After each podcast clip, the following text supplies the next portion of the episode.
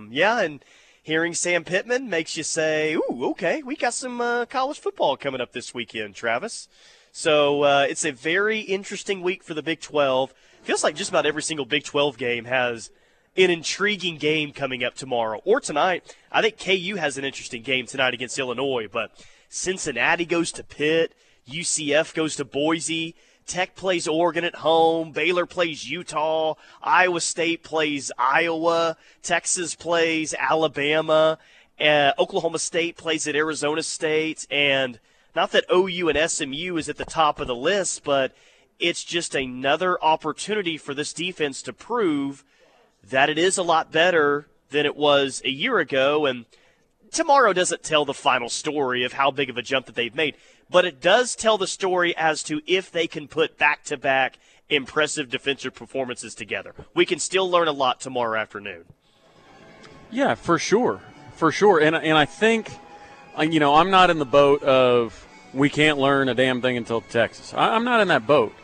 You know, you are you are allowed to be happy. You are allowed to be impressed.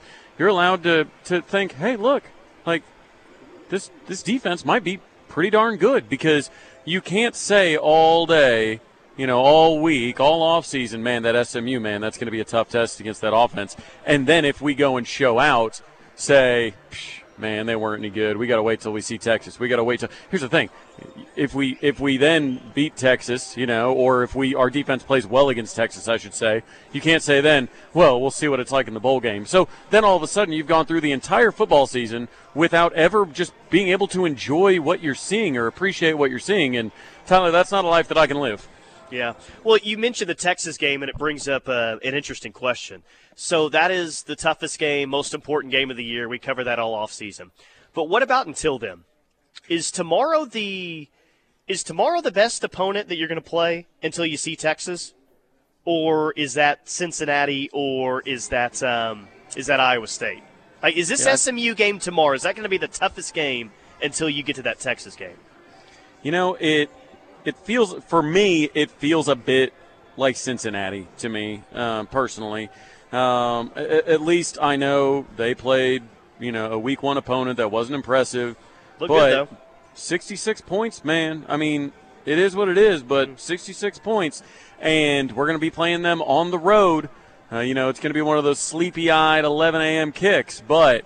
Uh, by the way, I'm pretty close, I think, to securing a post-game radio well, spot. So we'll that's see. awesome. They, they won't be sleepy at 11 a.m. for their first ever Big 12 game. Right, but a little bit up for eight hours. But but at but at a home, you know, playing on the road at Cincinnati, we'll see what they do this week you know, against Pitt. But I'm circling that as our toughest game before Texas.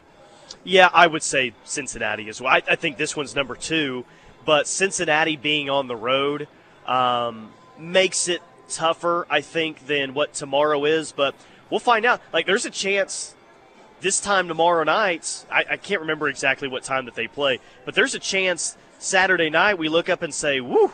Cincinnati may is a, maybe a little bit better than we thought coming into the year. Yeah, that game's at 5:30 tomorrow. Not that Pitt is some elite team, but we know what Pitt is as a football team.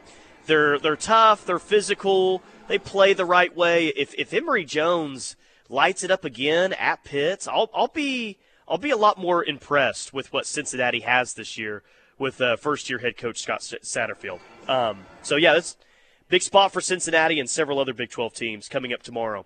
We did this a lot last year. Let's go ahead and do this again today because we talked about already today what we need this offense to do, what this defense needs to do. Let's group both of those in.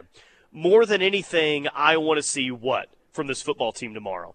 That me that may be defending the deep ball well, getting after the quarterback, hitting deep balls yourself. But Travis, more than anything, and yes, we all want to see a win and hopefully a shutout. But more than anything, what do we want to see from this team tomorrow, in your opinion? Um, let's see. More than anything, I think. I think more than anything, I want to see elite defensive end play because I think that's going to take care of two things, Tyler. I think that's going to take care of how much they want to go side to side with those push passes and those quick outs, those little bubble screens. And I think if we have elite edge play, then it's going to put Preston Stone on his butt Um, a lot more than we saw last week. So, elite defensive end play is what I want to see more than anything specifically. Yeah, I was going to say um, elite play from the running backs, but I, I just, man, I, I think that's going to happen. I think there's too much talent for that not to happen. More than anything, I want to see every deep ball from SMU um, contested with the defender in the area. And what I mean by that is no free runners. Arkansas State had, what, one, two free runners on Saturday. I want to see every single deep ball that SMU throws because I think they're going to throw a lot of deep balls tomorrow, Travis. But I want to see at least one corner or one safety in position to make a play, even if it's one on one down the field. Because I've got a lot of confidence in these corners and safeties covering down the field if they're there. Just no coverage bust more than anything tomorrow. And I'll feel even better about the back end of the defense. Yeah, absolutely. And in, hopes you can get back there if they want to throw the ball around a little bit, and if we can contain their run game, um, you know, with their with their talented transfer running backs, if we can contain them, then without having to sell out the safeties or anything like that, like you're gonna see some opportunities down there. And yes, Arkansas State definitely had some opportunities, and they just simply dropped them, or their quarterback missed them, J.T. Shrout. But you know, you're you're dealing with a little bit more talent, and I think the I think the corners. I think you heard it from Peyton Bowen. I think they're getting a little bit of that swagger back, and this is their best opportunity to prove it against you know like a former five star. You know what I mean? Yeah, so you want the pass rush, I want the secondary. So this is a defensive day tomorrow is what we're mostly going to be looking at. Confirmed. Hey, absolutely. We, we, knew know that the before, offense is confirmed. fine. They've been they've been yeah. fine for hundred years. That's what like someone asked. I think it was yesterday. Would you rather win this game? Tw- I think it was what was it 24, 27 to three, or would you rather win it 48-28? Th- those aren't the exact scores, but you, you kind of get the point. Would you want to win this game in a like low scoring way on based on OU standards, or would you want to win in a bit of a shootout? I, I give me low scoring all day long.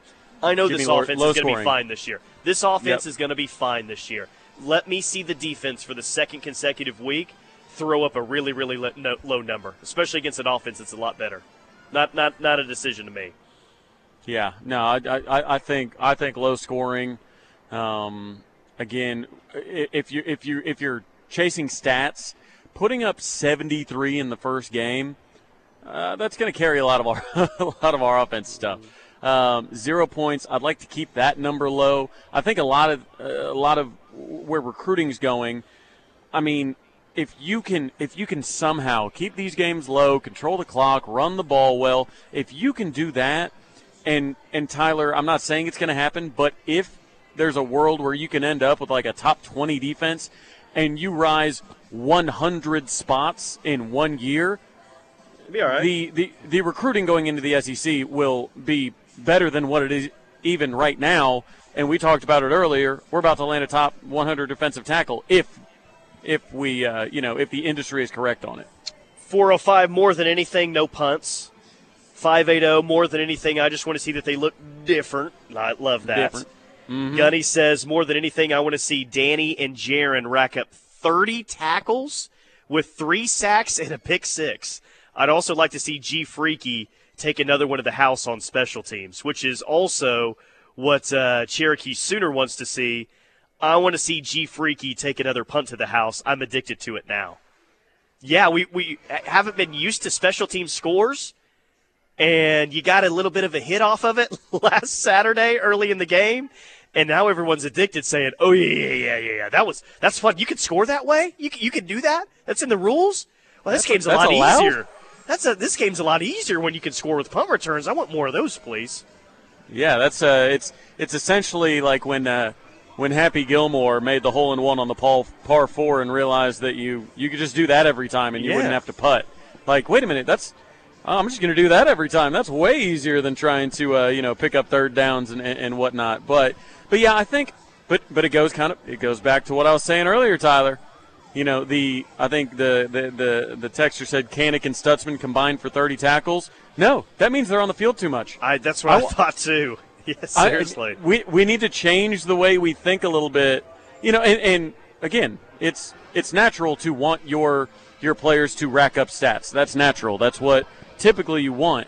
But I promise you, if we look up and we don't have, you know, a, a, a tackle leader with 15, 16 tackles, our tackle leader is like at seven or something like that. It probably means we played a lot of players. Probably means we probably played pretty well because if you're having to rack up tackles like Danny racked up tackles last year, it might mean that we needed him a lot later into the game than we wanted to. So I'm looking at the depth chart. But back to Gavin Freeman. I was looking at the depth chart uh, for punt returner. It says Gavin Freeman or LV Bunkley Shelton. And I'm not saying that LV Bunkley Shelton or even Drake Stoops won't get an opportunity to return punts, but do you feel like last week kind of solidified Gavin Freeman as your main punt returner this year? You need to take one back uh, to the house. Yeah, I, I think uh, was it was it Jeff Lebby that said I, I forget what coach said it, so I, I don't want to misquote here, but um, said he's a little riskier back there. You know, saying, "Oh, well, you know, Gavin, he's he's explosive for sure, but he's a little bit riskier. He's more likely to try and take one to the house, but if if if you punted maybe a hundred to him, he might have the most muffs or something like that. You know what I mean? Like, so I think in a situation where you know you've got big leads or anything like that, like I think you might see LV Bunkley Shelton back there or somebody else, yeah. but a spark early Man, I think G Freaky's going to try and take it to the house again. How, how about a how about an under the radar storyline from uh, from game one? And we we brought it up, but not as much as we should have, it, especially with all the crap that he got this offseason. Brad from Shawnee says more than anything, I want to see Dillon Gabriel be super crisp and efficient. Defensively, I want to see the defense hold rushing yards under 100. Um, yeah, man. Like yeah. G- Gabriel, like not every throw was on the money, but dude, he like his completion percentage I think was 88% last Saturday. The deep ball looked good. The intermediate uh, routes looked good. Dillon Gabriel was super crisp. He looked uh, confident. He looked faster than what he did a year ago. It was under the radar last week, but maybe we'll talk about it more if he does it again on Saturday. I was I was very impressed with what Gabriel and, and obviously Jackson Arnold, who was 11 of 11. But I thought Gabriel played really, really well last Saturday. Yeah, and again, that's kind of what I wanted to see the crispness, the decisive the decision making. That's what's so key because, Tyler, year two in the system, because keep in mind, this wasn't a situation where, you know, he went from UCF running the exact same system and then to OU running the exact same system. No, he had run Lebby's system before, and then Levy went off to Ole Miss and then they kind of met back up. So yes, the Christmas, the the the, the decision making is everything. Comfortability in year two, his body looks good, everything like that. I think, uh, yeah, I, I think that's what I want to see. And if we see Dillon stay at that level, it means really big things for this offense. Uh, third down trends continue. Yes, third downs were a lot better last week. We'll we'll see if they're better against a uh, better team uh, this week. Gunny is jonesing for an Antonio Perkins day. Three punt returns tomorrow for uh, for Gavin Freeman. That's what you're calling for, Gunny, for his next act. That, that, wouldn't be that wouldn't be too bad. Uh, They're not going to punt you. to him four times. Yeah, I still I they'll punt it out I, of bounds. I still I could not believe UCLA kept punting punting it to him that day. It's like, what are you guys doing? You know what the result's going to be. Why do you keep punting to this guy? He's just going to take it back to the house. Like he, I, I don't know. I, am glad it happened. It was an incredible day on yeah, Owen Field, yeah, but. Right. At some point, it's just like, guys, what? Kick it out of bounds. Go for it on fourth down. I don't, whatever. But what are you doing? Just punting it to this guy. He's about to break the record on you, and he did. Uh, one more. Wait in OKC. SMU could only score 38 on La Tech.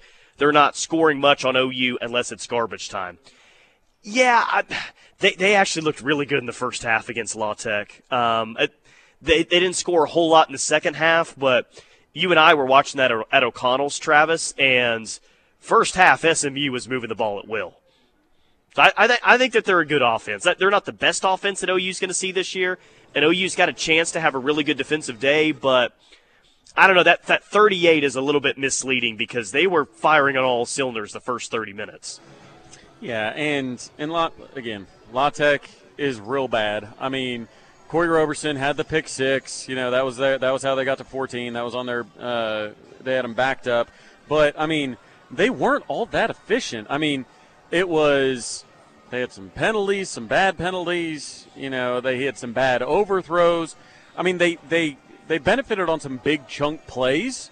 Uh, obviously, uh, L.J. Johnson had a big 67 yard run where he got loose. And then again, I brought it up the Jordan Hudson two-handed shove that ended up uh, with him in yeah, the it was end odd, zone. man.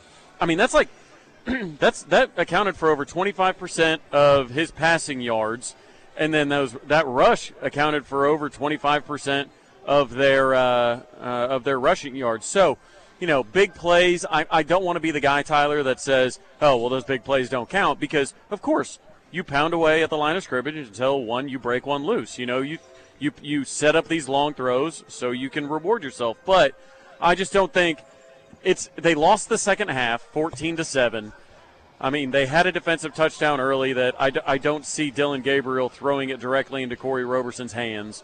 Um, I, I don't know. I, I, I, came away from that game just after bo- box score watching a little bit during our game or, or during our game day. I rewatched it this week and i thought all right i'm a little more confident than i was Uh, okay, we got Bama, Texas, Colorado, Nebraska, and a whole lot of interesting Big 12 games coming up tomorrow for week two. We'll talk about those and more OUSMU coming up next. It is an OEC Football Friday right here on The Rush. We're the home of Sooner fans.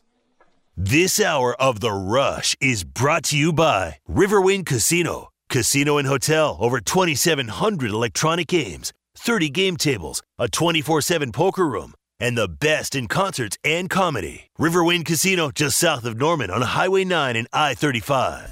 OEC Football Friday, live on the ref. Tyler McComas, Travis Davidson. Five hours of pregame coverage coming your way tomorrow, live on the ref as well. From uh, 11 a.m. until 4 p.m., we will uh, get the action started at Yo Pablo on Campus Corner, 11 a.m. to 5 p.m. So Parker Thune is going to lead us off for the first couple of hours. I think he's going to have Martin Chase on the pregame show. Mark Clayton is going to be on the pregame show. And at least one uh, recruit that's going to be in town as well. So that's going to be a lot of fun. And then we will be at Balfour of Norman on Campus Corner from 1 to 4 p.m. So a couple of different ways you can see us before the game. Uh, Yo Pablo on Campus Corner, 11 a.m. to 4 p.m and then uh, Balfour of Norman on Campus Corner from 1 p.m. to 4 p.m. And then, of course, immediately following the game, we'll have our two-hour post-game show. Travis Davidson and myself, we will be at uh, O'Connell's Irish Pub and Grill on Campus Corner. Going to be a fun game day coming up in Norman. And while we're at uh, O'Connell's for the post-game show, I'm sure we'll be watching Texas and Alabama. We've been talking about it all week long. What's it going to look like when we roll into O'Connell's in the fourth quarter? Who's going to be winning? And uh, will Bama be covering the spread, hopefully, by the time we arrive? Yeah, you know the the interesting part, Tyler, is when we walk in, are we going to see uh, Arch Manning, you know, under center? Ooh, you know, maybe. it's hey if if that interior offensive line looks like they did against Rice, Tyler Quinn's going to be on his back for the entire game. I mean, the running backs better learn how to pass protect, and that interior offensive line better start looking like last year's offensive line, or again, it is going to be a long day for them. So we'll see. Um, you know, all of the talk is about Quinn, Quinn, Quinn, Quinn, Quinn. I get it; they're our biggest rival. We talk about them a lot, but Jalen Milroe, I, this is a talented guy. And Texas fans are very familiar with him too. Came from Texas, so it's yeah. I, I, think Jalen Milroe is going to be your player of the game.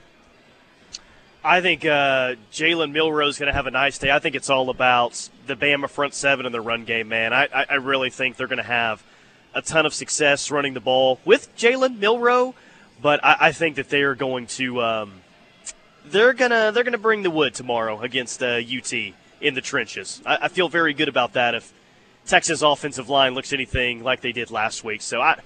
I locked Alabama minus seven. I still can't believe that 82% of the money, excuse me, 72% of the money is on Texas right now. Um, but a lot of people picking the horns to cover. A lot of people picking the horns to to win this game straight up. I think Alabama might win this by anywhere from 14 to 17 points. Man, that's just that's kind of where I'm at. Yeah, I, I, I'm with you. I I don't think it gets ugly on the Texas side. I think everybody can agree on that at least, right? Like everybody can say it doesn't get like out of hand where Bama's beat like 35-7 or something like that. Like I, I think we're all pretty comfortable in getting there. Um, I, I would say it's been a while since Bama's been beaten like that. So I, am trying to Right. remember the last time that's happened. Right, and and I think, but I think it's it could very easily go the other way. I mean, Kool Aid McKinstry uh, being locked up on Xavier Worthy for most of the day. That's obviously a, a massive matchup to watch. Caleb Downs, uh, you know, we were talking about Peyton Bowen being on the preseason, like the the impact true freshman. Well, the other one at safety was Caleb Downs, and he's the one that Nick Saban has said most reminds him of Minkah Fitzpatrick. And that is the, if you know Nick Saban or have heard Nick Saban, that's about the highest praise that you can possibly get. So I think this secondary is going to be ready for the task that Texas is going to throw at them, quite literally and figuratively. Um, yeah, I, li- I like Alabama by a couple touchdowns here. Dang. Text line 918 5213 Bama. Mike from Jeez. Sand Springs says Bama by 30. Their O line is fire. Yeah, no, not, not, not many on the text line think it's going to be close tomorrow. Was last year, was close in Austin. We'll see if they can do it again. Uh, okay, who's Oklahoma State going to start tomorrow at quarterback? They've got three different options. They played three different quarterbacks against Central Arkansas. They're only like a three point favorite at Arizona State. This is a dangerous spot for, for OSU.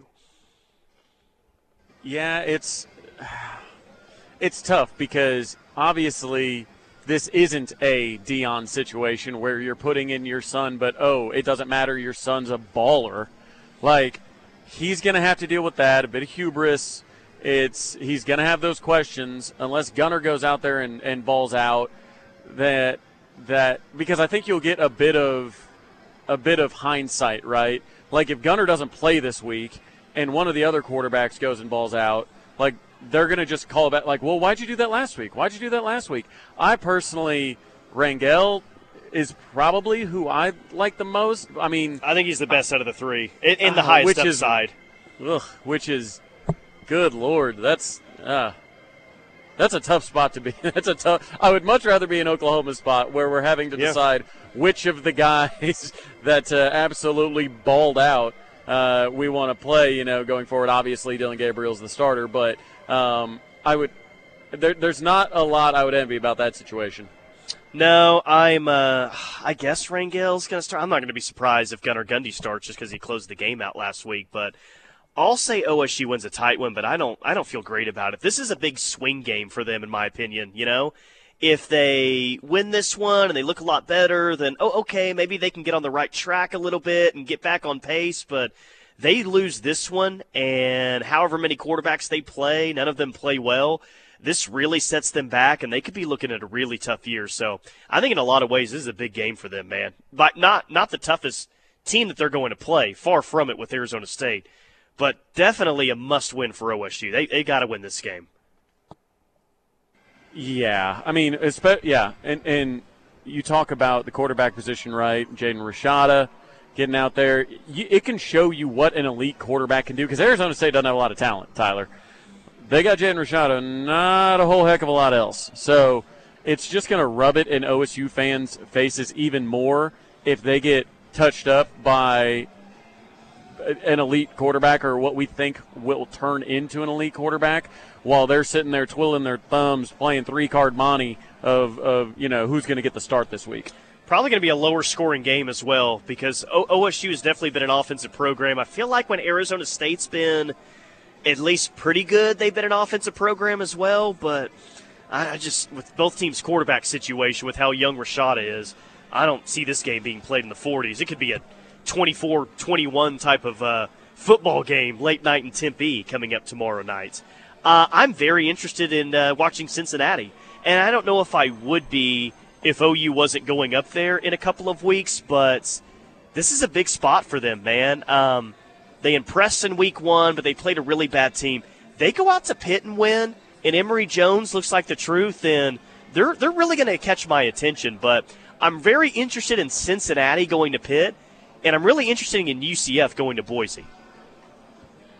yeah this UCF team it's weird because I obviously consume a lot of college football content on Twitter and god UCF is so loud on Twitter I mean I know they really hang on to that 2017 national title year but they're just super loud on Twitter so I don't know if they're actually good Tyler or if I'm just being brainwashed by the UCF Twitter mob. What do you what What do you think about UCF?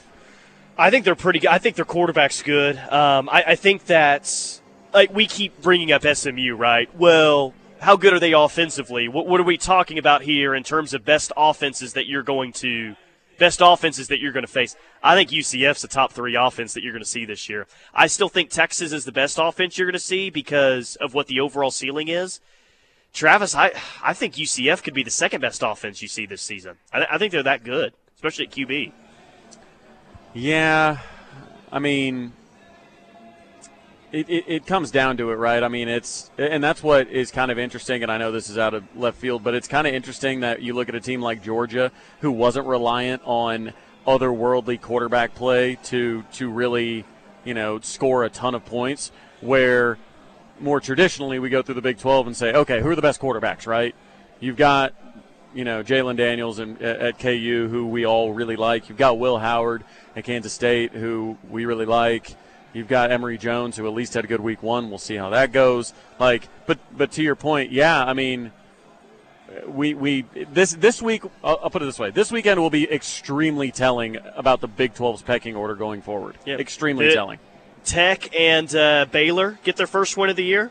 Ooh, both playing I, top 25 te- or top 15 teams at home, I should say. No, I think I think they both start 0 2 personally. What do you think? I think Tech's got a better chance to win, but I think that they both lose. Yeah. Yeah, I, I, I definitely uh, think Tech has a better chance to win. I mean, it, at least Tech has its starting quarterback. Baylor doesn't even have that. Um, I guess, yeah, I I think Oregon's pretty good. I think they're going to go out there and win a close one, but I think Baylor and Tech are both 0 2 to start the year. Man. Yeah, for two teams, Tyler. You remember when the schedule came out? We kept on saying, "Hey, man, uh, we're not gonna we're not gonna have to play K State, Baylor, or Tech. Man, those are three teams you lost to last year. We kind of got a break. Well, I don't know, man. Like, like trade UCF uh, and Cincinnati for Baylor and Tech. Come on, right? Can who would have thought? Who would have thought we would be uh, we would be saying that? But no, I, it, it's interesting because we we've talked about ever since the uh, ever since the announcement of the SEC move, and even more so the announcement that all these other teams would be added to the Big 12. The constant conversation has been who's the new big dog? Who's the new Oklahoma? Who's the new dominant team that's going to, you know, really take the reins of this conference? And Tyler, Baylor, Oklahoma State, Texas Tech, when you look at past success in this conference, you thought maybe a couple of them might have an opportunity. You know, obviously Tech hasn't played in the Big 12 championship. OSU has, Baylor's won, but I just, I don't know. I, I think it's just Utah and Utah's it. Like I, I think it just starts and ends there. What say you? I think uh, Utah's going to be that team, and if it's not Utah, I think it's going to be UCF. Just the the recruiting potential for UCF, um, I, I just think is. I don't know if it's overwhelming. I just think it's very high, and I think Gus is a pretty good coach, man.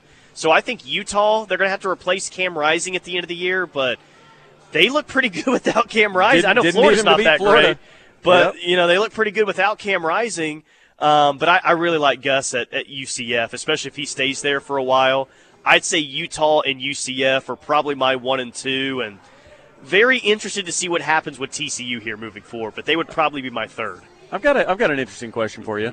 At least I think it's interesting do you think we talk about the SEC bump that we get, right? And and you know, obviously teams like SMU will get a recruiting bump by going to the ACC. You'll see, you know, some other schools that are are stepping up into a new league maybe. Do you think the Big 12, the new Big 12 gives a bigger bump than the old Pac 12? I say that to say Utah, right? does Utah have an easier time recruiting to the Big 12 and this new look Big 12, or do you think that that the Pac-12 was more impressive as a conference to recruits? Well, I don't think. I mean.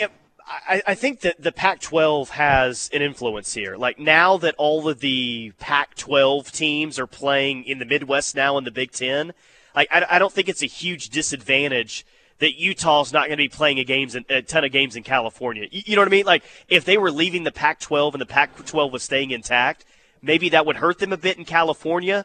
But all the teams on the West Coast are basically moving to the Midwest as is. It probably helps Utah get a little bit more in the state of Texas. I would say not a huge change, but if anything, I think it's a slight positive for them. Okay. That's interesting because I, I like I would agree.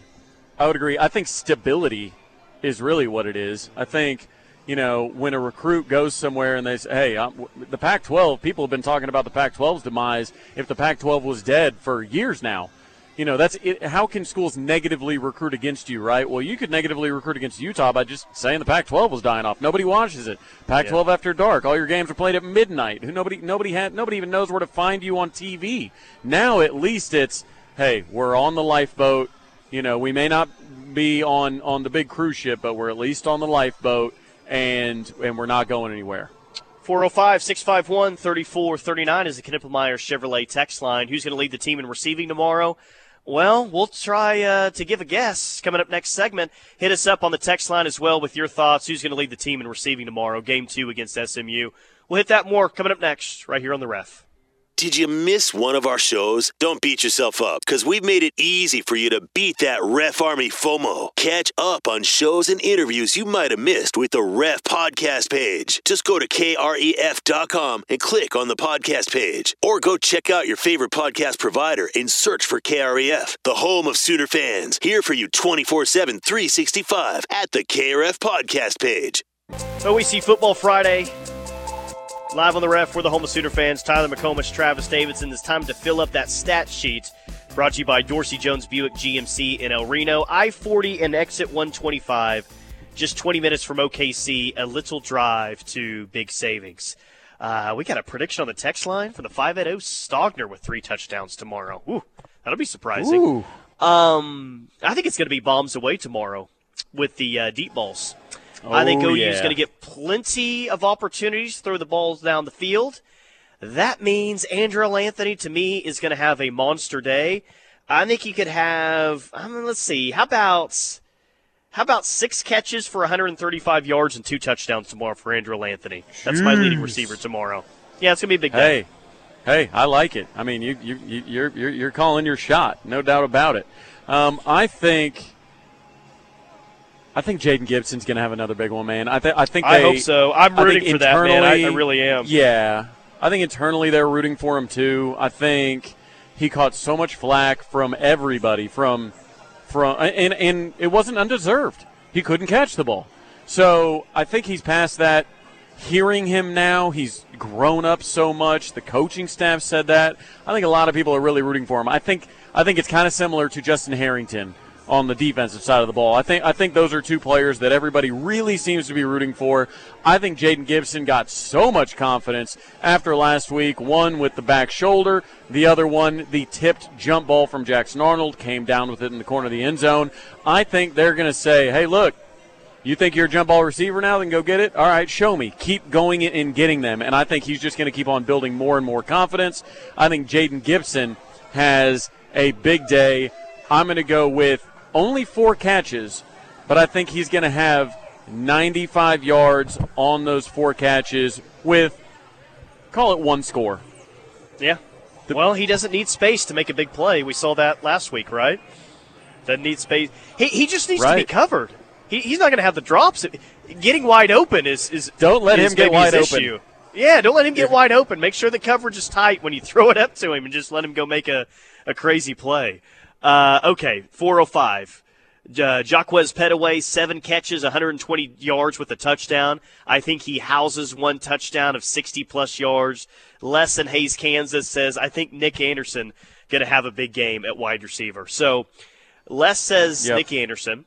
That one says Jaquaize Pettaway. I say Andrel Anthony.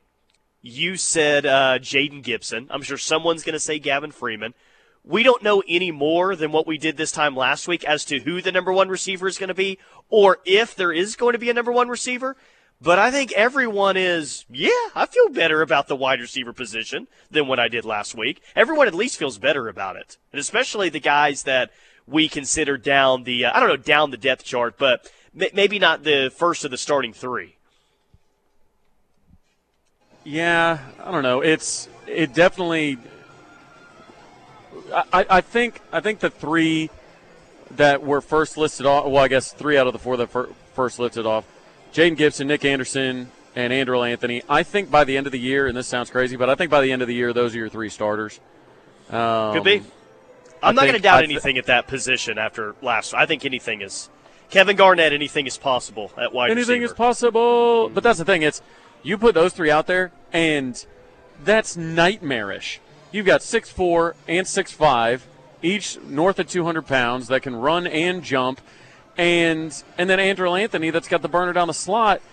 I think that is your final. Your your your final game of the season, hopefully with something on the line with TCU. I think those are your three starters at the end of the year.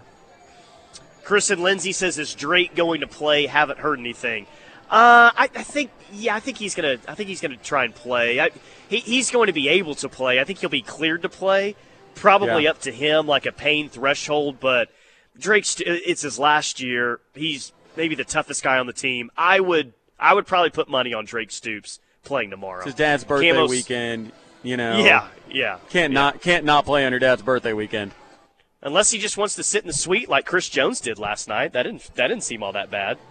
Well, yeah, it's funny because the defensive line looked really good early for the Chiefs, and I'm like, oh, that's got to be a little awkward. And then they lost, and I'm sure he's like, hey, hey, what if you had one more? Uh, what if you had one more uh, All-Pro defensive lineman out there, or Pro Bowl defensive lineman out there? How would that have gone? Camo Sooner Farooq with the redemption game. So we've covered just about every single wide receiver who's going to lead the team in uh, receiving tomorrow. Uh, I'm going with Andrel Anthony though. I think he is the deep tar- uh, the deep threat now, and I think he's going to be the deep target all year long, and he's going to get a lot of opportunities tomorrow. I just well, uh, I think feel good about I their really downfield like- passing game.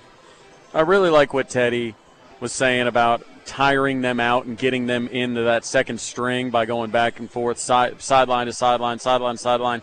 Because the worst thing that you can do after you've been going sideline to sideline is, man, Andrew, you, you've been pull, you've been pulling those safeties up, and then you you have a burner just running right down the middle, just like we saw on the first drive last week. Just you know, run the ball, run the ball, quick, you know, maybe a bubble, something like that, and then go for the jugular. I mean, I, I One could more- totally see that happening regularly.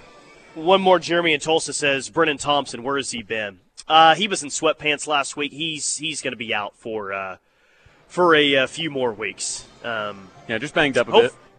yeah, ho- hopefully he's able to get back and you know be able to do something uh, offensively this year, help this team out offensively. But yeah, he's in uh, sweatpants last week, and he probably be, will be uh, tomorrow as well.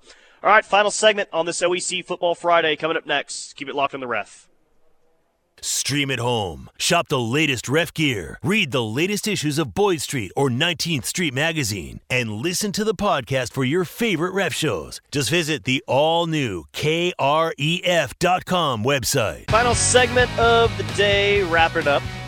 Riverwind Casino and Hotel, bringing you the final hour of the rush. Tyler McComas, Travis Davidson, and it feels like Travis in about an hour and a half.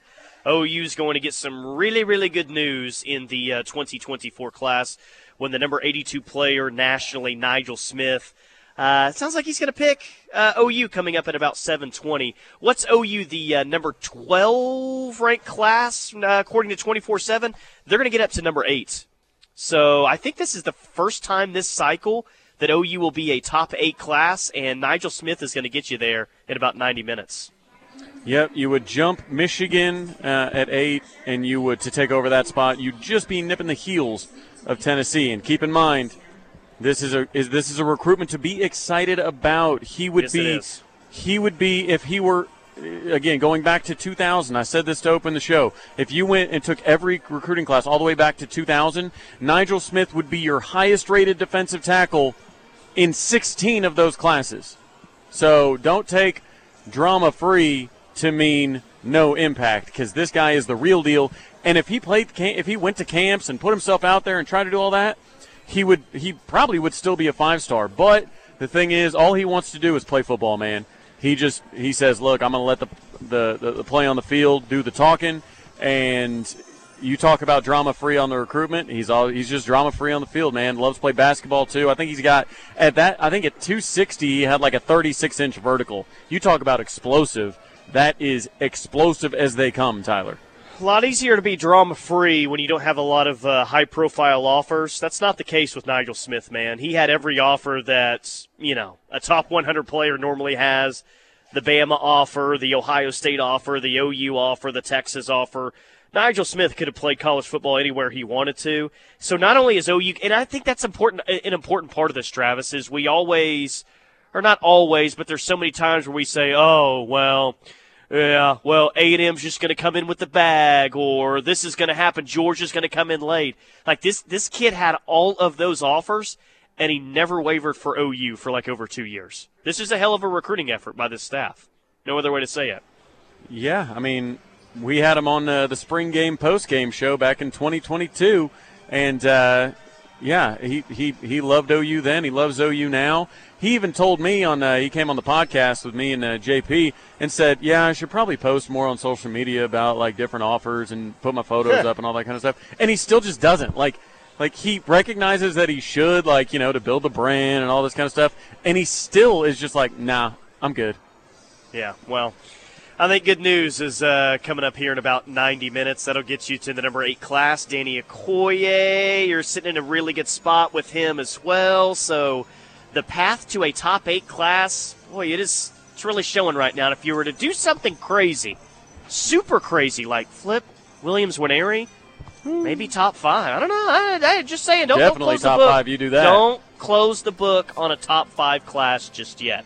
One All right, last- appreci- yeah, One go last ahead. text, real quick. I got to answer. Is Nigel Smith interior lineman or outside? Think Rondell Bothroyd. Big enough to be slid inside if you want to bring in like an R. Mason Thomas or uh, PJ Adebari or something like that. Big enough, but can still play on the outside. Either way, really good. Appreciate Riverwind for having Travis out, Jimmie Austin, and the Bob Stoops Golf Tournament for having me out. We'll talk to you tomorrow on the Ref pregame show, right here on the Ref. We're the home of Sooner fans. Wake up every morning with the voice of the Sooners, Toby Rowland. It's the T Row in the Morning Show with Toby and TJ Perry on the home of Sooner fans, the Ref Sports Radio Network.